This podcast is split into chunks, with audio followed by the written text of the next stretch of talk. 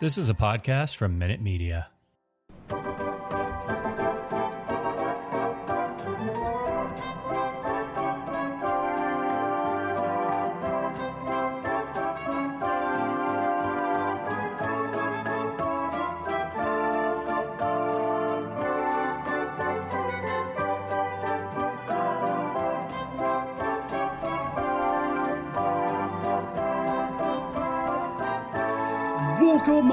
Sox fans. Here are the bastards of Boston baseball. Hello, everyone, and welcome back to yet another episode of the Bastards of Boston Baseball. Gonna be a little bit of a sad episode. Maybe that's not the best word, but we got some injury news today during Chaim Bloom's press conference with the media. Chris Sale, stress fracture to his right rib cage that was sustained during a live batting practice session, which took place at kind of like a, a private camp that Chris Sale had set up with some other Red Sox uh, players. It was kind of one of those underground camps during the lockout. Players are allowed to talk to each other, but coaches and and front office people couldn't talk to the players, so they took it upon themselves to to have their own little camp get ramped up and stress fracture to his ribs. So with me tonight, Charlie Smith. Two of us are going to tag team this episode. We'll also get into some Freddie Freeman talk. We have some hot takes which were submitted on the Bastards of Boston Twitter account, which you can find on Twitter at bastards underscore Boston. Charlie, how are you? I'm good, bud. You know, I feel like every day I wake up and I just do go about my day and I'm like, all right, got to get ready for the show tonight. That's kind of been like my week. I feel like you and I have done this three or four times this week. It's it's been good, but unfortunately the news, like you mentioned, hasn't been so grand. And uh, Chris Sale, um, unfortunately, is out. And uh, the the typical injury for something like this is going to be six to eight weeks before he can, you know, as you've mentioned, you know, start to ramp back up and whatnot. Uh, the live batting session uh, that he did do was on Instagram, and he posted that February twenty fourth. So six to eight weeks after that, we're three weeks down. Worst case scenario, five weeks of total heal time before he he begins like ramping back up and whatnot. We're definitely not going to be there for the for the opening bell for uh, the beginning of the season. So the question is, how bad was it, and how long is it going to take before he's back up to normal? I think we're probably looking at two and a half months before we see him from now. Well, you figure eight weeks is from February 24, so he'll start throwing again the last week of April, and then you figure probably two or three weeks to get ramped up. You're looking at mid to late March before he's pitching off the mound in Fenway. Uh, April, oh, I'm May. sorry, I meant yeah. May. I got my M yeah. months mixed yeah. up. So yeah, All mid good. mid to late May is, is probably the earliest we can expect. And what's crazy about that is depending on what happens with uh, the Red Sox in the first month of the season, uh, we're already in trouble. And we've got several players that aren't vaccinated, which is going to prevent them from being able to play at certain stadiums. So there's a very good chance that when Chris Sale comes back, our season may to some degree already be decided, uh, which is sad to say already this early, but I'm starting to get like hints of of that shortened season where I called 23, and it, it's starting to it's starting to look that way now. The, the good thing is Chris Sale will be back, but I mean, oh boy, you know Chris Sale and Nate Eovaldi both they're just one sneeze away from being on the disabled or the injury list for like two months. You know. Um, or if they fart it's the wrong tough. way, you know, just just anything, and it's it's tragic. Um, but this is the guy I want to see pitching every five games, and it, it hurts to see him not play. Um, so I'm looking forward to him making a, a full recovery, and when he's back out, you know, uh, in in May, like you mentioned, Terry, uh, I'll be I'll be really excited. we were talking the other, I think it was the very last episode about how he wasn't vaccinated, and we're looking at the schedule, and we've got one at Toronto series in April, and then the second one wasn't until late June. So I wasn't worried about it because, similarly, like you just said, our season could be over by then if the stars don't align. You know, if if we don't have enough offense, which we both believe we don't, that bullpen, we don't know what that bullpen is right now. it, it, certainly looks like they're done adding to it, and and you got a bunch of wild cards in your starting rotation. So, um, so now our biggest concern isn't even the vaccines with him; it's it's the injuries. And side note with the with the vaccine topic, Xander Bogaerts has been vaccinated. He got his over the winter. Christian Arroyo as well. So the only one I'm not clear about right now is JD Martinez. I, I don't know if he does or he doesn't, but uh, we'll we'll get into him later. JD is going to be a topic. Uh, I'm gonna kind of insert into another topic. So, um, but with, with Chris Sale, before we move on, I just want to say this whole extension contract. I don't blame Dombrowski for trading for him. I'll never blame him for that. And the World Series that we won with Chris Sale was under his previous deal that was signed with the White Sox. The extension that was signed a few months after the World Series, that is coming back to haunt us. And Sale had a ton of red flags, which I've covered ad nauseum over the last couple of years. I and even before that was even signed, I, I had my concerns, and that extension is is haunting us right now. You had the Tommy John, now you got the the stress fracture. This is the third straight opening day. Chris Sale won't be on your active roster. What's uh what's insane is Dombrowski is either the GM of the team that's losing a player that gets a contract before pitching a day in Boston, or he is the GM who ends up, as you mentioned, uh, almost jumping the gun. And there were quite a few players that um, we gave kind of like thank you contracts out to. Chris Sale wasn't going to sign something for less than five years. And I don't think that Dave Dombrowski wanted to risk Chris Sale wearing pinstripes or seeing him wear another uniform in the AL East.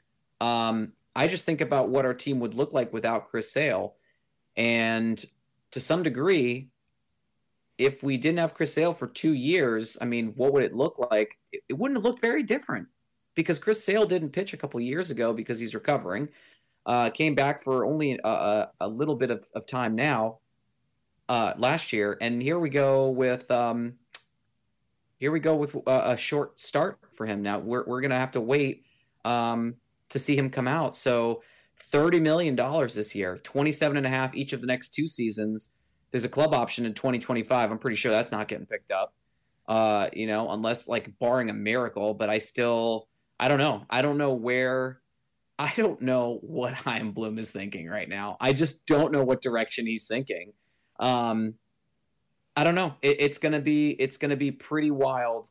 Um, in the next couple of uh, weeks, it hurts. It, it it just really hurts. Nathan Eovaldi has been named the opening day starter, so that's not a mystery. Nick Pivetta, your number two for the time being.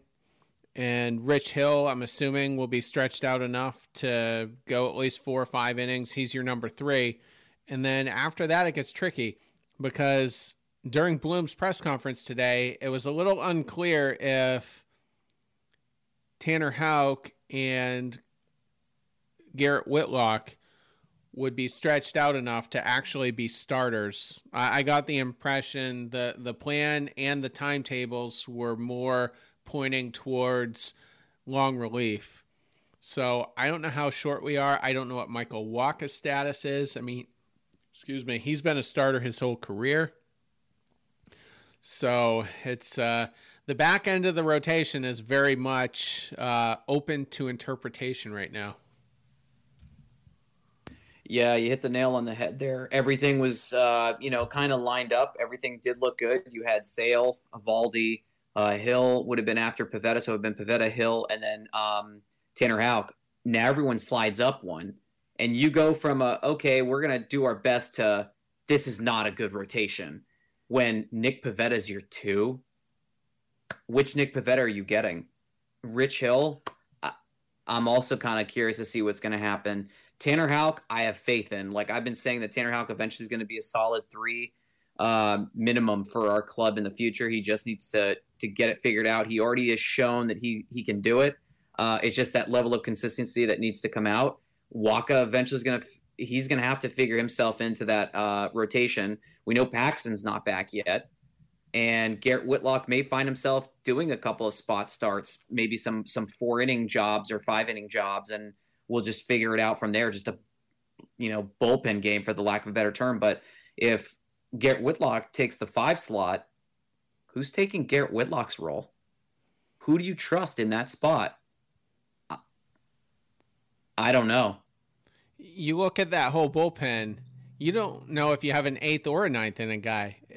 You, you don't know. It's a complete wild card. So I don't hate the idea of Whitlock becoming a starter if he's going to be a quality one, but hopefully there's so many unknowns this year and it's crazy that it's the second year in a row for the Boston Red Sox that all the question marks we're not we're not sure of, of that. So question it just kind of came to my mind as you were doing your breakdown.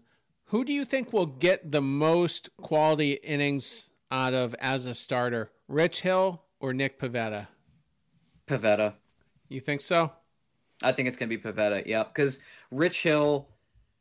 Oh, I mean, God bless this man. Like he wants to play baseball. The guy's 42 years old, and you know that he's going to spend at least one or two stints on the IL. I don't think he's pitched a full season in. I don't even know five, six years, maybe. I've got it up. It was. right it was in. L.A. It was in L.A. He did. He did decent one year in L.A. Actually, 158 innings in 2021. 100 and how many? 158. Uh, not a great year though. Oh wait a minute. I'm not navigating properly. Did he play? A, then I completely uh, Well, he got missed him being completely relevant. Then well he started in Tampa Bay.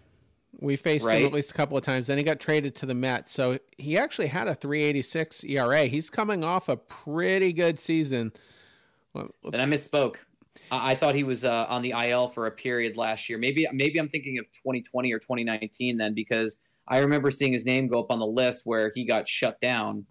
Y- yeah, Um, 2019 only 58 innings, so he did exactly 100 more than that. Uh, in Okay, that's what I'm mixing up. Then that's my fault. My apologies. yeah, 38 innings in 2020. I don't know if that's normal or not because it it was you know only two months, but um, yeah, and then 132 in 2018, 135. The one bugaboo with him, other than the Tommy John surgery he had, uh, has been Mhm. blister issues because he's such a heavy curveball guy. So Right. we don't want to be seeing any of that. But honestly, if he's going to give you 150 or so innings, I'm going to say his numbers will be better than Nick Pivetta's. I just don't trust the lack of consistency out of Pivetta. Now, I hope I'm wrong because if I'm wrong, Okay. Hill might still have a decent year, and if Pivetta has a really good year, maybe this maybe this rotation is going to work out better than I think. But Right.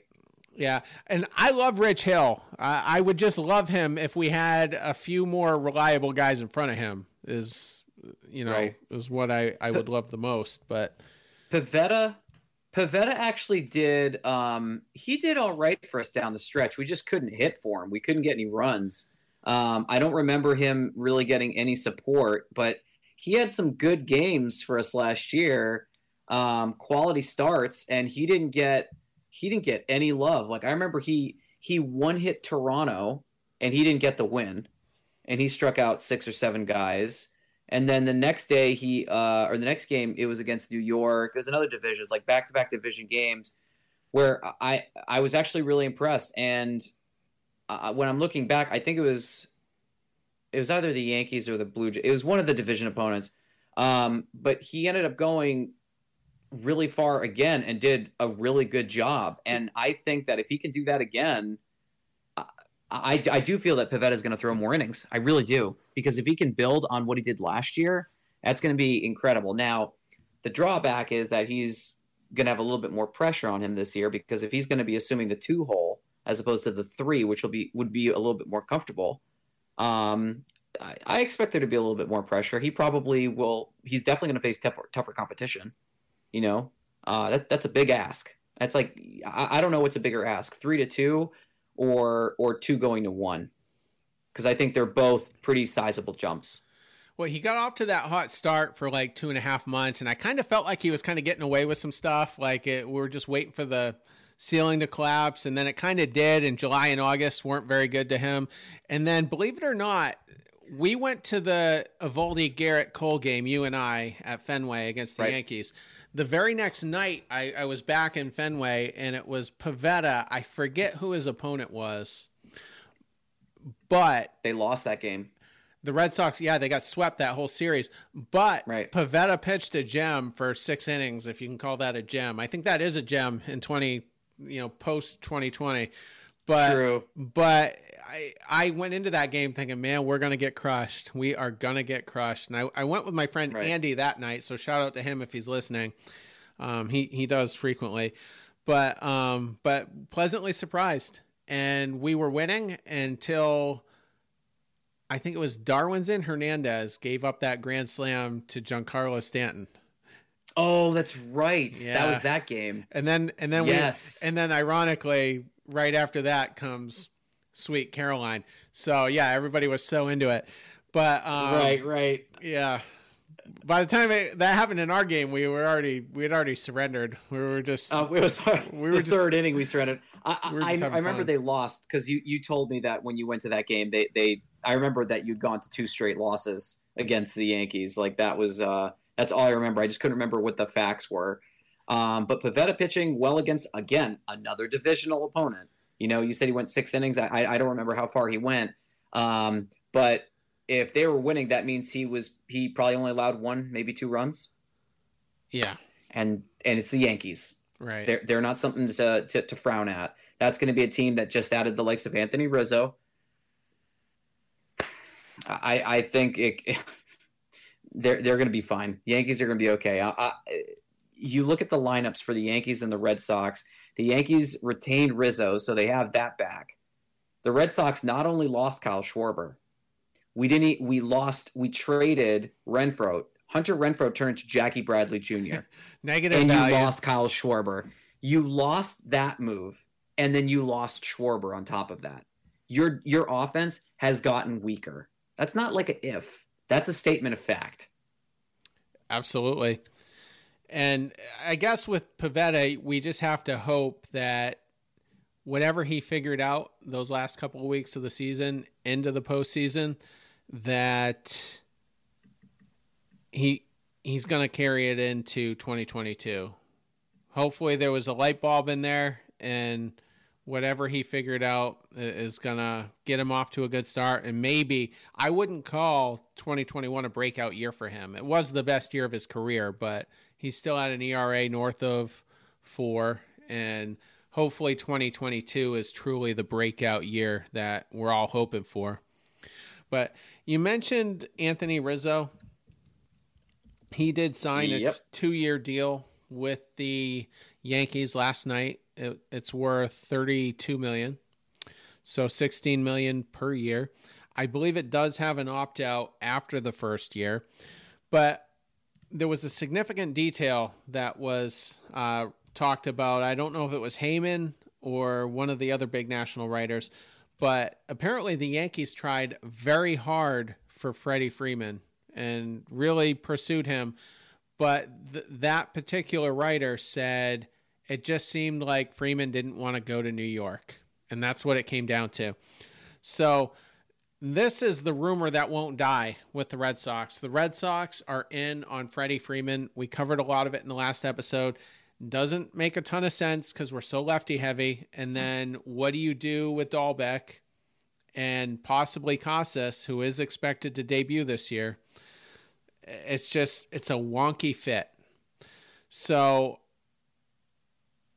it the Red Sox are apparently in on him. So is Tampa. So are the Dodgers. So are the Padres. If the Red Sox get Freddie Freeman, let's say this is legit. It's still a tough sell to me, but until he signs, we have to assume we're still in it because it, it keeps popping up. The the beat writers keep saying we're in it. How do you make it fit? Like, is Dalbec definitely traded at that point? I mean, absolutely got to hope that he gets packaged with something to bring something back. I mean, preferably uh, a more consistent bat, someone that can get on base. Um, if you're able to land Freddie Freeman, you can rest Casas. Like Triston Casas can relax for the whole year. Like he's not going to be rushed up in any way, shape, or form. If he needs to take an extra like two months, that's totally okay. I want Freddie Freeman not because I don't want to see Triston Casas up. I want Freddie Freeman because I don't want to see Bobby Dalbec in the lineup. I'm I'm over Bobby Dalbec. I really am, and it's it's nothing against him. I'm sure he's a fine person, but there were painful stretches when him and Franchy Cordero back to back, and it was just infuriating to be able to say, yep, it's probably going to be strikeout, strikeout, or ground out, strikeout, strikeout, ground out, one of those three combinations. And what sucked is that seven out of 10 times, you were probably right. Even if you weren't a baseball person or a Red Sox person, you could probably call it just by the demeanor that they had when they were up at the dish. They just, they didn't look like they wanted to be there. They didn't look like they were having any fun. And I think that they needed a little bit more time. It's almost like they need a little bit more seasoning Freddie Freeman would make this team immensely better. Unfortunately, it's just not a move that I feel that the, the Red Sox brass is going to make. I mean, we trade Hunter Renfroe for Jackie Bradley, took on the contract and a couple of picks. We're in the picks department. Like we're going that direction. We're trying to to plan for like 2026 is what it feels like. It doesn't feel like we're going win now. It doesn't feel like we're trying to give our fan base a, a proper product. It's it's just a we're going to try to put pieces together. Some some we'll do our best. The signings that we've made are very underwhelming. No offense, but I'm not blown away by any of the picks or or moves that have been made. There are other teams that are are making some moves. The Toronto Blue Jays not messing around. Philadelphia Phillies not messing around. The Colorado Rockies today not messing around. The Braves they didn't even want they didn't get Freeman back they're not messing around. There are some teams that are paying to play. Red Sox are just watching. That's what it feels like. And did you mention the Blue Jays with Chapman? I, I don't know if I... Blue Jays are are they're play they're paying to play. Yeah, they're making some moves. They just became the uh, the unanimous like front runner in the AL East. Like before, if it was a question mark, that just sealed the deal. I'm you sending had Chapman. I'm sending them to the World Series. I'm saying it right now. Yeah, they're incredible. Yeah. They are absolutely incredible. And if Freddie Freeman manages to find his way in Toronto too, dude, I'm putting them there. I think the Chapman move, Matt Chapman, I think that kind of takes him out because that'll put him at third, and then Vladdy goes back to first. Or Vladdy goes to DH. Or to DH, maybe. I I kind of think Toronto's a little bit more of a dark horse now, but I, I could be wrong. Their payroll would be the You're biggest. probably right. Their payroll would be the biggest it's ever been. Let's put it that way. And George Springer's yep. deal, which was only six years, I think, what 150 ish million, that was the biggest contract they had ever handed out. I think so, it was six for 150. That sounds about right. Yeah, and so we'll we'll see, but. Chaim Bloom and Alex Cora have both said m- multiple times in the last couple of days we can't worry about what other teams are doing. We have to focus on what we're doing. They've both said that eh, in their own ways in the, in the last few days. And then another quote I've seen Bloom say twice this week that sometimes it's not about making the splashy moves. And so uh, that type of rhetoric just kind of steers me away from the likelihood of this Freddie Freeman possibility being realistic. And why is he going to pinch all of his pennies in every other area of the team to sign a guy to a semi long term deal, at least five or six years, that's going to be 33 in September. And Freddie Freeman might be one of those Torii Hunter type guys, albeit an infielder that's just phenomenal throughout his 30s. But uh, his this is what tantalizes me so much. I'm a big OBP guy. I don't get into the analytics. I, don't mind listening to other people get into it, but it's not it's, it's not my forte. But for the last six straight seasons, his OBP has been 388 or higher, and it's been above four at least a couple times. Just absolutely insane. So I I hope we get him. Here's another scenario to consider before we do move on. Where we're worried about the payroll, we're at roughly 207 million right now. That's where the team payroll sits. The the luxury tax threshold is 230, so you got 23 million to to play with. I'm going to boldly assume Freeman's going to cost more than that. Right. So you're what what if and this might help a little bit. I think it's an extreme long shot and it's very hypothetical. What if we sign Freddie Freeman and then trade JD Martinez to free up the money? What that does is now Dalbec or Devers can go back and forth between third base and DH, however Cora wants to stagger it. If Casas is ready, he comes up as a DH.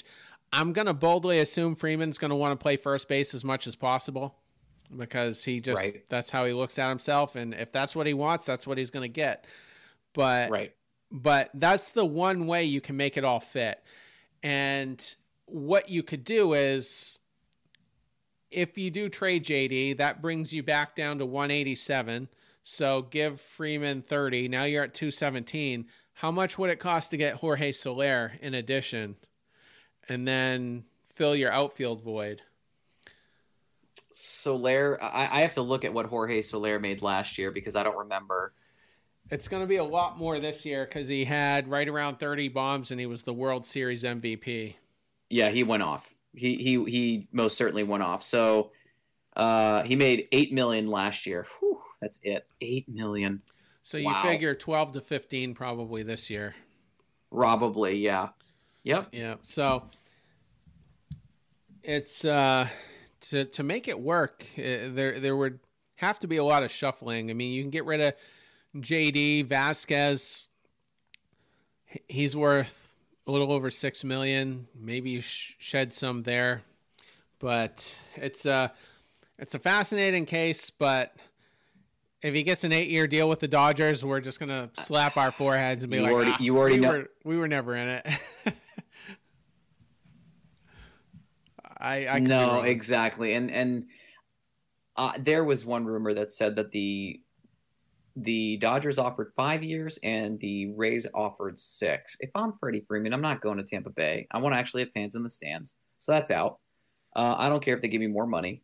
Um, I think Dodgers honestly are, are, the team that make the most sense. I feel that even if the Red Sox offered him an additional year with more money, he'd probably still go back to LA.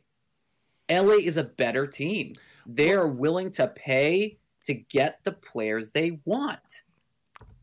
I agree that they're the front runner, but one thing, uh, another national writer, I better get you know better at remembering who they are, but one of the the big national guys pointed out California has a state income tax of 12%. And that's just the state income tax. Florida has no income tax at all. So that's why the the Tampa stuff won't die. So Tampa plays 162 games. Then that's it. The Dodgers know they're going to the playoffs, so they get to play 170, 175.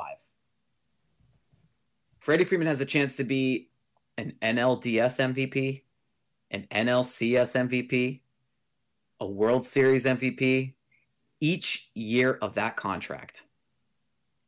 Freddie Freeman won't go to the playoffs one year and advance past the ALDS as a member of the Tampa Bay Rays. It just won't happen. Probably the same thing was said when the Rays were trying to get Max Scherzer. It didn't happen. Max Scherzer opted to go to New York and make more money, a little bit more money, where there is an income tax, but still because the Mets will pay to play. That's it. I I can't disagree. I can't disagree at all. Side note: apparently, Tampa is shopping Austin Meadows, so he could be dealt from Tampa, which Would is not surprise me. that's a Tampa move. If I'm Freddie Freeman, I'm like, well, I, I kind of like Austin Meadows, and I want him batting near me. Right. You know, so Right. Uh, just another side note. It's on Twitter right now. Jon Heyman says the Tigers and Twins are among many teams trying to land either two of the available Oakland A starters, Sean Manaea or Frankie Montas. Now, Manaea's his uh, splits and all the fancy metrics don't look good. Um, you know, spin rate, all that. Um, hard hit balls against him. Uh, so I wouldn't I wouldn't look at him as a Red Sox target. Uh, Frankie Montas, not another sexy name, but the Twins and Tigers are, are said to to be in on both of them. Mets got Bassitt, so they got the they got the ace of their staff. Gave up a nice little package Right. for it, but uh, just looking, uh, yeah. So nothing. Do you know what I'm shocked about? What are you shocked about? I am I'm shocked that Wander Franco signed that mega deal in Tampa Bay and for less than 200 mil. His deal was like 10 10 and 180 or 11 180 something like that. It was just way underpaid. Way underpaid. And he signed 20 20 years old. This kid's he's a kid. And um he signed a mega deal. I would have waited. Does he have opt outs in there? I think he does. I don't know. I'll, I'll- look at it. I just remember that was announced. Wander Franco contract. 182 million, 11 years. There it is. Uh, includes a club option in 2033. Let me see if there's opt outs. Yeah, I'm scouring it too. Oh, worth up to 223. Excuse me. If he's got uh, the club option and incentives that get reached. That's not a terrible deal, though. I thought you know what's a terrible deal? Eight years at a hundred million for Ronald Acuna. Now he just did tear his oh, that was that was yeah, that's dumb. That's uh, I'm, I'm looking at his because I don't know what what his arbitration years are. well, those are bought up at this point because of the right, they're bought up, but he yeah, but he could have cashed in on those and then waited to sign the mega contract because you know his average was probably going to be between 15 and 20 the first couple years and then go from 20 to 25 for the next 2 to 3 and 25 to 30. I think he shorted himself. Probably 20 to 30 million. Here's another key detail: the contract does not include a no trade clause. So, how many of those years is he going to be playing in Tampa? I don't know. I don't know, but he's his average is uh, about twenty. What was it? One eighty two divided by eleven. It's averaging sixteen and a half million, and with the incentives and the club option, it brings up twenty one average annual value. That's it. I think he he, he gave him a, a little bit of a discount there. He's set for life though. He doesn't have, he doesn't have to worry about anything. It seems like Tampa really thinks they're going to be able to compete for a long time because why would they be in on Freeman if they didn't think so?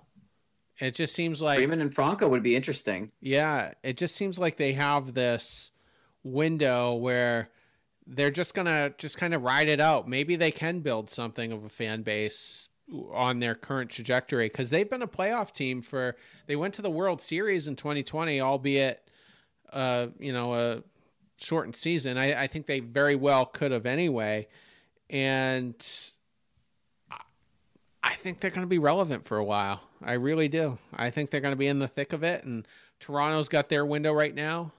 Their pitching window is like four or five years, but with Guerrero and Bichette, it's a little shorter. I, I don't think they're to be able to extend him, but could be wrong. I'm not seeing any opt outs from Franco, so he's to have to play that whole thing out. Maybe he, he'll have some leverage in this age 28, 29 season or whatever to to get that big extension, but but that's uh, somewhat of a team friendly deal. But I mean, he's going to make realistically over two hundred something million. So I mean, that's a that's that's a good career. Yeah, I don't see anything in there. He's got um, a couple of signing bonuses in there. Escalators were kicked in for MVP votes. If he does get traded before April 2nd of 2029, he gets $3 million. 2 million Wow. on the day and after. And at the signing of his deal, the 11 182, it was the largest ever deal for a player with less than one year of major league service and largest contract in club history. And Tampa gave it to him. Okay. And Tampa was the team that did it. Yeah. That's pretty wild. They did give Justin Longoria a big deal. Not not that big, but he got a nice uh, extension when he was there. Right. I think he's still playing off of it right now in uh, San Francisco. But wow, so I uh, we- we're gonna do this twice a month during the regular season on Hot Take Tuesday. So we're we're gonna allow the the followers on Twitter. So if you do follow us, and again, our handle is at bastards underscore Boston. Uh, when we put the Hot Take Tuesday thread up, which usually gets posted on Sunday or, or even Saturday beforehand, um, you can submit them. We'll read them right here on the show. So let's get into some of the ones the uh, the listeners um, have given us. Jason Weil, I think is how he pronounced it. My apologies if I if I botched it. He asks, by the end of the season, Houck will be the Red Sox ace. And then he says, Chris Sale who? So is Houck going to be the the ace of the Red Sox?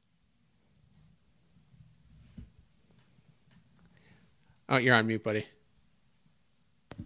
I always do that. I'm so used to muting myself after I'm done talking. Just it's good practice, but bad practice when you forget to unmute. uh, I'll say this much: I don't think he's going to be the ace. I think that this is someone who's going to be a formidable three in your rotation. Um, I don't think anybody's going to say Chris Sale who, but I, I think it's cute to to think that. I mean, I appreciate the you know the the sentiment of having that support and fire behind uh, one of your young gunners. Um, but uh, that's a that's a bold take. If if you're gonna, you know, put money on that, I mean, I'll say this much: I put my put my money on Corbin Burnes being the NL uh, Cy Young. I don't feel the same way about Tanner Houck being that that clout right there. Not right now. Got it. All right. I would not be shocked because I think that slider's nasty, decent fastball. Okay. It just depends on the third pitch. But I think he's a number two. I think he can get that high. And Okay. would I be shocked? I mean, Chris Sale was thought to be a reliever when he came up, when he got called up. They weren't planning on using him as a starter, and then look what happened. Some historic stuff. So I, I, I wouldn't be shocked. But uh, I, de- I think if Sale was healthy, I don't think Houck having a better year than Sale would necessarily be a hot take because Sale can't get guys out. And he's usually, his pitch count is in the 80s or 90s by the fourth or fifth inning. And hi- his two out pitches one is a slider down and away, which he still throws and still gets outs on. His second out pitch was his fastball up and away. Now, the league figured out in 2018 that that wasn't a strike. Typically, his fastball up and away, so they stopped swinging at it. So then the walk rate goes up. Postseason numbers have been in the toilet his whole career. So the hope for me was Chris Sale kind of reinvents himself a little, comes up with another pitch to get guys out, and ho- hopefully that'll happen. And if we got two aces named Sale and Houck, the better I'll off the better off we'll be. Uh, Patriots 300 level podcast. So they got their own. I'll say it one more time for them. Patriots 300 level podcast says Red Sox will finish under 500 this year with 79 wins. I think 79 is generous. Yeah? Really? Uh, yeah, yeah. Okay. Uh, they're definitely going to finish under 500 this year. Um, we're already starting with uh, a, you know you can't play poker with 38 cards. It doesn't work. You can't do it. And that's what the Red Sox are trying to do for the month of April. We're, we're, we're going to be out one starter. Um, we're going to be out uh, several players potentially based on, um, uh, you know, non-vaccination, vaccination status. So, uh, Patriots 300 level podcast. I'll, I'll say your your podcast name too. Um, I'm unsure if you are a guy or a gal. Uh, I think 79 is being a little generous. Uh, Terry, what's your take on that one? I don't know where I'm at yet, but I will say I don't see a scenario in which I'm going to give them 90.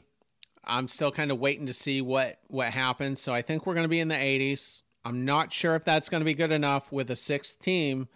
And really, if we do nothing, I'm then I'm I'm flirting with net negative, you know, under 500. So I, I don't know where where I'm at just yet, but um, I don't could, think could I... I... don't think our Patriot podcaster amigo uh, is um, is being completely unrational. You know, being under 500 because it, it could happen. Could could I challenge you on on this for sure. a second? If if uh if Chaim Bloom decides to change up the game and not go after any crazy free agents, uh, what would you say the Red Sox would get right now, assuming there's no extra moves? If there's no what, other what, moves, what you, oh, man, no other moves. Probably under 500. I would go under 500 yeah. with no more. Yeah, I'm I'm at under 500 right now. Yep. Because I mean, you need, like we said earlier, Hill to have a, a quality year. You need Pivetta to have the best year of his career. You're going to need probably a guy like Casas to definitely get called up and definitely make an impact. So there, there's just so many things. And the bullpen, I'm just, I don't know what that thing is right now, but we'll see. But I, I, I don't blame you for, for being where you're at. Next one, we've kind of covered this, so we won't spend a ton of time on it. Ryan Gross asks or says, sign Freeman, ditch JD, promote Casas. So that's along one of the scenarios we gave just a few minutes ago.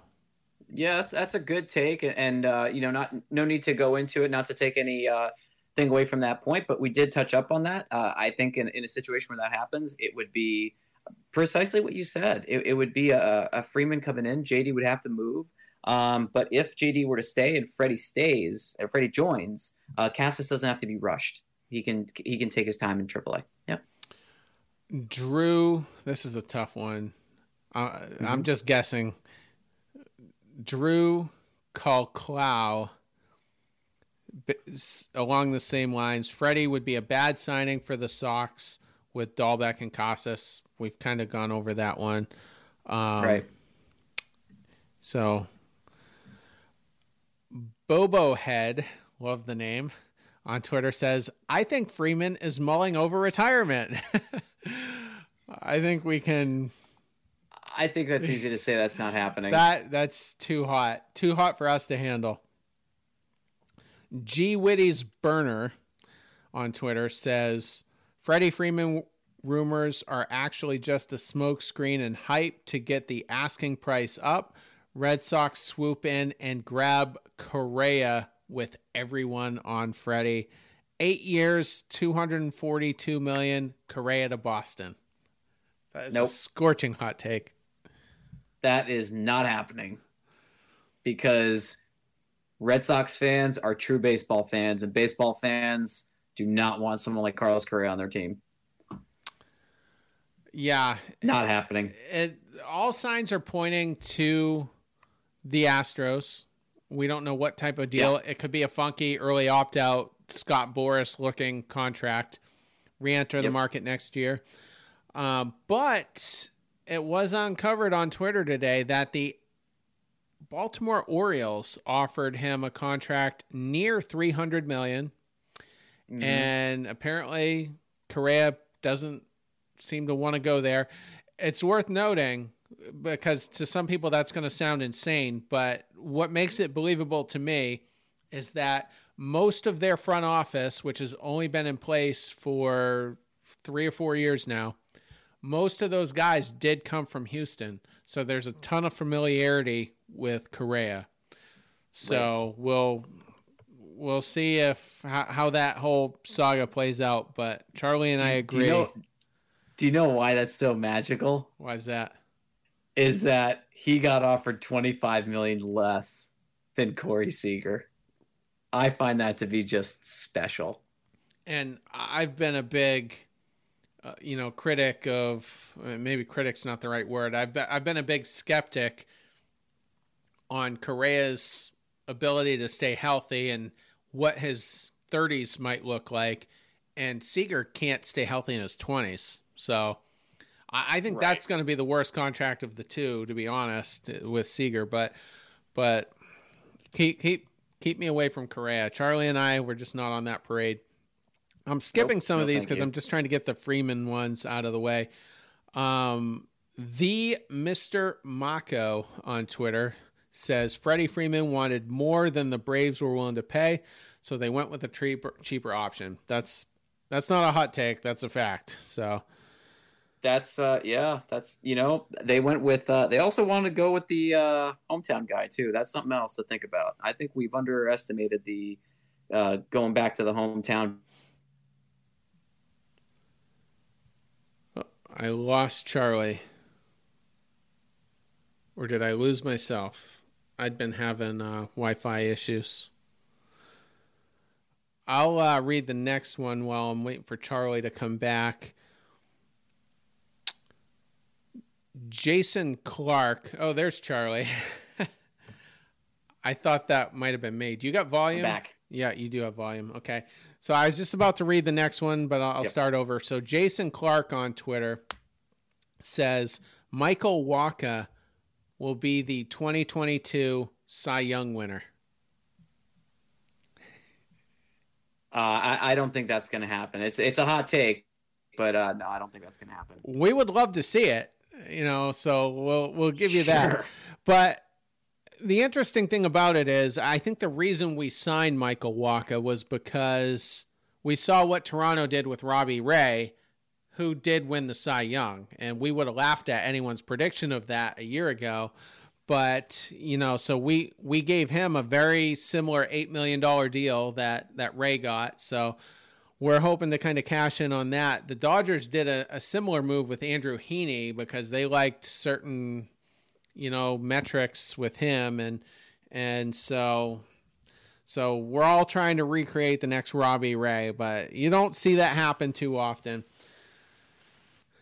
Andrew Udermark, man, we've got some really complicated names, and I apologize because I probably botched them all to to all you guys, and I apologize for that. But um, he says the Red Sox will finish fourth. Dot dot dot. Sadly, so that that's probably about where you are if you're below 500. Yep. Unfortunately, that's that's kind of where my head's at. Just above Baltimore. Beantown Sports on Twitter says Blue Jays and Red Sox have the best records in the American League. So he's on the really optimistic end. That might be Andrew's burner account. Maybe. I'm just kidding. I'm just kidding. Shout out to our co-host. Uh, we hope we hope Beantown Sports is right because the some people tell me this on Twitter. Perhaps you've gotten it a time or two. We tend to be negative and, and really hard on the front office. Absolutely. And they, they accuse us of of rooting for the team to be bad, which is totally false. We did 35,000 downloads in the month of October during that playoff run. We want that every year. So, you know, absolutely. Just just to be clear, we are we are rooting for ourselves to be wrong here. Um, yep. All right. Next one. This is a long one. I haven't even read it, so let's see how it goes. It might be an adventure. Scott Nelson on Twitter says Sox don't make any big moves or sign any free agents before the season starts. Alex Cora figures out a way to somehow be in contention for the division. They make moves midseason before the trade deadline. Paxton gets into good form and helps make a run into the playoffs. So that would be a similar path to 2021 if it happens. Yeah. That'd be nice. The oh, and then he he added a second one. Scott Nelson again goes. I guess this isn't a hot take. Tanner Houck, World Series MVP. A lot of big Tanner Houck uh, fans in our mentions You know, tonight. uh, I mean, if anyone had said which odds of Jorge Soler being the NL, you know, MVP of, of that World Series, would anybody have said yes? I think you would have had maybe one out of a hundred. So it could happen. Next, the overweight underdog, which is actually one of our YouTube hosts, Jeremy, chimes in and says Chaim Bloom is getting his ass beat by the league and is total crap that they had to come out and say the luxury tax plays no part in their decision. So that's always a big fib to me. Like they have no intentions. I'm with Jeremy. Uh, no intentions of exceeding the luxury tax. No, but I, I've already shared my opinion about about Chaim Bloom. You know, this is this is just someone who does not want to spend money. He's a he's a, a, a pick planner. He he just plans to do things with his picks, and that's his thing. Like that's his way. He doesn't want to spend and create these mega deals or, or contracts of 150 250 million he he does not want that he wants to step away from that I don't disagree. Chris Van D says this is a hot take. Sale is traded before the All Star break. Now, before we get into that, he would have to waive his no trade Wow. clause. right So Um, I, I don't see that happening. That would be insane if it did. Um, that would be eh, astounding if that happens. yeah, I that's probably in the one to two percent chance range, but we'll see.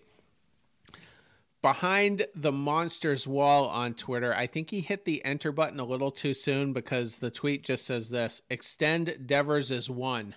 So probably is one priority, or maybe priority number one. I, I think that's what he meant to say, or he she meant to say. yeah. Um, I, I that makes that makes more sense. And Bloom did say today, I don't have the tweet in front of me, so I guess I'm paraphrasing. He said that he was really excited about some of the moves that they're chasing. And he said this to Tom Caron, so it was not in his press conference. But some of the Right. moves that they're chasing, and they do ext- uh, they do expect to start extension talks by the end of spring training. So, who are they talking about? Uh, extending. Last year it was Matt Barnes. How's that? How's that looking? Yeah, yeah, no. If if that ends up being the case, and I mean, here's the thing: as far as like getting excited about picks and moves and stuff, you either have to add Freddie Freeman or you have to extend Rafi Devers. If you haven't done that, you failed. You have failed. Uh, Devers is is one candidate, and that's the one we're all hoping for. Uh, Nathan Eovaldi, another extension candidate. I'd rather wait, watch him pitch this season, and not make another Chris Sale mistake. Watch him blow out his elbow in July after we gave him a contract, um, Right. Or another a shoulder injury, perhaps. Um, so I'm trying to think. JD conceivably could be an extension candidate, but I, I think they kind of want to move on from him um, at least by the end of the season. So we'll we'll see we'll see what uh, arises from all that. But I just uh, got it back. All right, not a hot take. Sheffield Shuffler on Twitter says Blue Jays run away with the AL East. I mean, I'm I'm picking them to go to the World Series. Uh, Yeah, hundred percent. yeah. All right. Uh, WHS Raider. I'm assuming that's a high school football team. WHS Raider 29 actually says, not sure if this is a hot take, but I don't think Chaim Bloom will make any major moves. He seems to have a lot of trust in our farm system and doesn't seem to be in win now mode. Uh, Breaking Dodgers news. got Freddie Freeman. Breaking news: The Dodgers have got Freddie Freeman. Seven-year deal. Okay. Uh, just coming in now. Um, That's what's being talked about right now. It appears I'm just checking out the war room right now. Dodgers got Freddie seven years. So we don't have a dollar amount. Wow. We we don't have a dollar amount uh, waiting right now. Okay. Uh, but that just happened. That is 11 o'clock on Wednesday the 16th. Freddie Freeman has selected the Dodgers. That's it. Okay. Well, I said this three days ago. This was going to happen. It was only a matter of time. So the bummer about that is our whole middle segment is kind of null and void. So we're 54 minutes Yeah. in, so we're not going to uh, start over. But um, not shocked, and we we just said in the last probably 30 minutes or so that we felt the Dodgers were were the front runners. So where does where do we go? Like where Bobby Dalbec and Triston Casas are definitely our first baseman. And I think the priorities are the same as we thought they were before the rumors came out. You're looking for a decent hitting, durable second baseman, or you're looking for a corner outfielder again. Yep. I'm uh, I'm still uh, checking right now to see if there's a, a monetary amount, and uh, I haven't seen anyone post it. hasn't hasn't come on uh, any of the major guys that we've been following. Um, I'm still waiting, but uh, apparently there's some some news in the war room that say that uh, he got it.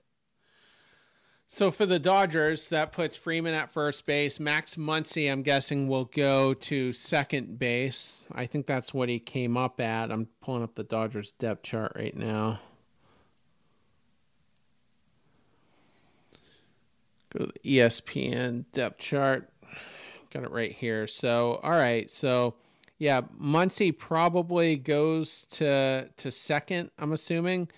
Chris Taylor is uh, slated as their second baseman, but he can go to the outfield. And when you're looking at their outfield, uh, Cody Bellinger and AJ Pollock, you got to figure you got two in- injury-prone guys there. So, so either way, Taylor becomes the super utility guy.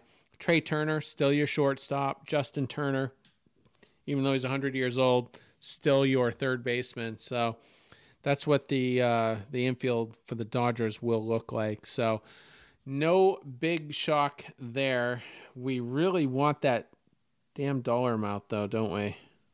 We definitely do. So I'm uh, sitting by, just texted one of our co-hosts to see. Uh, he posted it. I'm just curious to see where. Um, you mentioned at least we aren't paying seven years of Freddie. So you think it was seven uh, two seventeen? What do you think?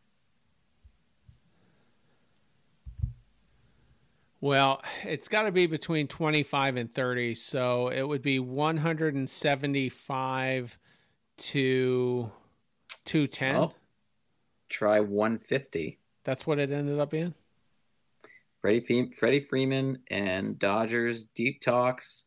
So it's not official, and that I do apologize. It looks like it is deep talks, but the deal is expected to get done. 150 million, uh, not seven years uh, of overpay. So that was just what the Red Sox would have had to do. It looks like the the Braves went five for a buck fifty. That's that's possible. Uh, again, just speculative. We are not 100 percent sure. Um, but uh, it's a couple couple people are saying uh, 150. But if other teams want to get him, uh, like the the Rays, for example, offered six. The Red Sox allegedly went seven. Um, Where are you seeing that? uh, Morosi posted it, Jon Morosi. So that's the he's posting. Um, Dodgers and Freddie Freeman are deep in talks tonight on a deal worth 150 million. Who who posted that the Red Sox were in it for 7? Uh, um, I'm not seeing it. Jo, uh, jo, jo, actually, no. Job. Uh, it was quick, very quick read. Job was saying at least we aren't paying Oh, seven. At least we aren't giving them I- 7. I- okay. Right, right. That was a quick read. So what Let me pull up my calculator here. 150 divided by 7. So that would be $21.5 million roughly per season, would be the AAV on that. If he goes what? If it's 150 over seven years. Oh no no it's it's it looks like it's it's five. Oh, it's five. It's five. Yeah, it's thirty mil. Oh, 30 mil per year. All right. Yeah, it's a That good makes- deal for him. That makes sense. Yeah, that that's kind of what I thought he was going to get. Um, still waiting, just still patiently waiting. That's a that's a big middle finger to the Padres too. By the way, they lose Tatis. They were in on Suzuki. They were in on Freeman. Dodgers get Freeman, and you have to say that they're probably the front runners again in the AL uh, NL West. Let me Yep. pull their. Uh, he just wrote, if completed, Freddie Freeman's contract with the Dodgers could exceed 150 million. I was seeing that on MLB trade rumors, so I Yeah. we could be jumping the gun on the amount, but it doesn't look like it's going to be over two. Let's say, I, I I think we'd be surprised about that. Andrew just shared a tweet in the war room, so Yep. If completed, Freddie Freeman's contract with the Dodgers could exceed 150 mil. okay, so he's sharing what we know already. Um, all right. Let me uh, go back to the hot takes here. Even half of the hot takes are um, null and void at this point. Right. I really Yep. thought we were in the clear for the night when we came on. A minute before close, man. A I- minute before close. I didn't think that I didn't think that a, a significant player would sign tonight, but let me actually look at the Dodgers rotation. So Buehler is their number one, Urias is their number two, and then it goes Gonzalez, Heaney, and Bauer if he pitches. Like that's a Yeah. that's a touchy subject, Trevor Bauer, but if any rotation in baseball needs Trevor Bauer, that's the one right now. Cause right. after Urias, uh, or Urias, It kind of gets a little ugly. It does. It really does. Yep. I don't Yep. think they're going to be able to fix Andrew Heaney. I think he's going to get lit up pretty bad. I don't know what's going to happen with that. And that's also Blake Treinen is uh, he's the closer because uh, currently Kenley Jansen is not with the team. So I don't know what's going to happen. I'm curious. I wonder if they could perhaps make a trade. Uh, Oakland is got a couple of guys that we mentioned. The Reds would probably love to unload Luis Castillo for the right package. So, um, not a lot of teams to pick from though. If if you're trying to find someone, because there's so many that are that really are trying to compete. So, Right. yeah, let's uh, let's finish up the hot takes. Maybe we'll get a few more details on Urias. I gotta go back to Twitter though. Bear with me, everyone. All right, got the tweet. We were towards the bottom of it anyway. All right, so Matt, no, excuse me, Mad Matt Beyond Thunderhome. That's a hell of a Twitter name. Says Jarren Duran and Triston Casas will be busts. Most prospects turn out to be fool's gold. I agree with him on Duran. I'm going to disagree on Casas. I.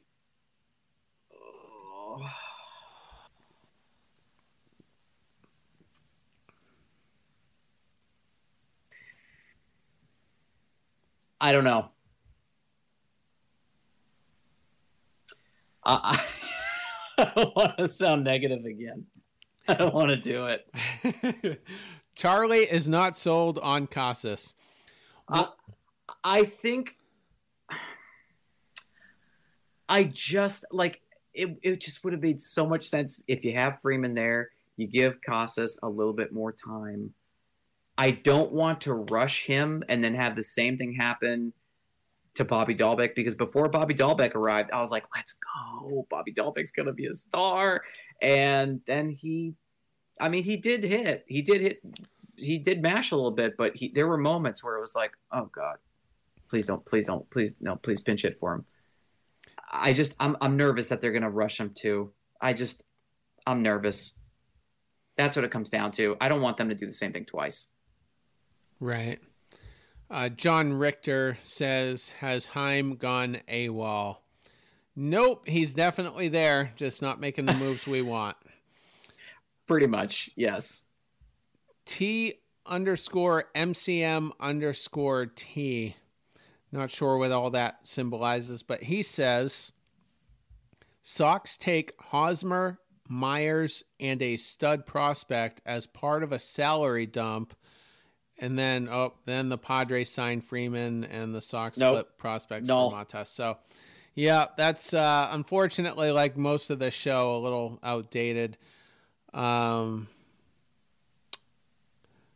Ethan Mengel says trade JD, Devers to DH, Dalbec to third base, Casas at first base. You could see it in the second half by the deadline, but uh, Tr- hit me with that again. You said trade JD, Devers to DH, Dalbec to third, Casas first. yeah, and and third base is Dalbec's natural position. So Well, I mean, the added bonus is you don't have to see any more flub ups from uh, Devers at DH. So I could see that. yeah, I mean it's it's not a bad alignment. You, you- assuming you know Dalbec's hitting and and Casas is is also hitting. I love the uh, the handle for this one. It, it his handle says one more for the bad guy. Now, Charlie, that's not going to resonate a- with you. That's uh, Scott Hall. That's Scott Hall. Okay, I didn't think you uh, you were up on your '90s WWE, but No, Uh, man, that was uh that was uh Scott Hall. He had the little little Jerry curl coming right down the top with the mullet in the back. Oh yeah. What did, what did his uh, belt say? he was the Nitro or something? he was the Intercontinental Champion in the WWE. Yeah, but he, but his his uh his bottom said something. It was was it Nitro? What did it say? I don't know. He had a word on it. I remember seeing that in pictures, but he had the long. It always his hair always looked like it was wet. Yeah, and it always looked super wet. Yeah, he passed away uh, two days ago. Apparently, uh, a few weeks ago, he had a nasty fall. I couldn't find the details on why he fell, and then uh, broke his hip, and then had surgery, and then died of basically complications from the surgery. Had some heart attacks, and um, went on life support, and they they uh, took him off of it, and he passed on Monday, I believe. So. RIP to Scott Hall. But what uh, this gentleman on Twitter was saying was uh, Do we forget JD was good last year? If you try to move Devers to DH now, just consider him gone. Guy is still young, and you're trying to cut his long term earnings huge by that. And we have, uh, sorry to interrupt you, another piece of breaking news. Ken Rosenthal, Freddie Freeman in serious talks with the Dodgers. It's now looking at six years and 160 million. Okay. Sorry to interrupt you, but it looks like it's slowly starting to get a little bit higher, It's it's ticking upwards. right? So let's uh let's see what that ends up being. That's less than 30. Right. So 160 divided by At 6 26 7. 26 7 yep that's Yeah. uh still a, a nice payday for a guy who's about to be 33 I'll take it. so uh i already my apologies. Oh here we go i do have it up. Um so he's talking about devers getting upset if you go to dh and i agree with that. I don't think that would happen before an extension was signed because he would go kicking and screaming his agents would have a problem with it and i'm going to stand by my hot take on the last show he could get moved if this isn't a, a good season and and we're sellers at the deadline he could be part of that Right. and the red We'll sox see. the red sox will say something like oh we tried to extend him but just couldn't make it work even though it probably wouldn't have been a serious effort to do so but Right. uh, yeah i i can i can definitely see that but i think realistically you know jd gets moved and then Dalbec and Casas probably rotate, you know, in and out of DH and first base, something like that. And uh, you can give Vasquez kind of half a night off, let him DH with Plawecki catching and and all that. Uh, all right. Uh, Bobby Dalbec's number one fan says trading Dalbec would be a mistake. He has so much raw potential in his power that we have to at least ride it out until Casas is ready. I think that's an interesting take. I'll say that much. Um, I I was so against Bobby Dalbec last year. I'm I'm gonna have to stick with my gut. I don't want to sound like a wishy washy host.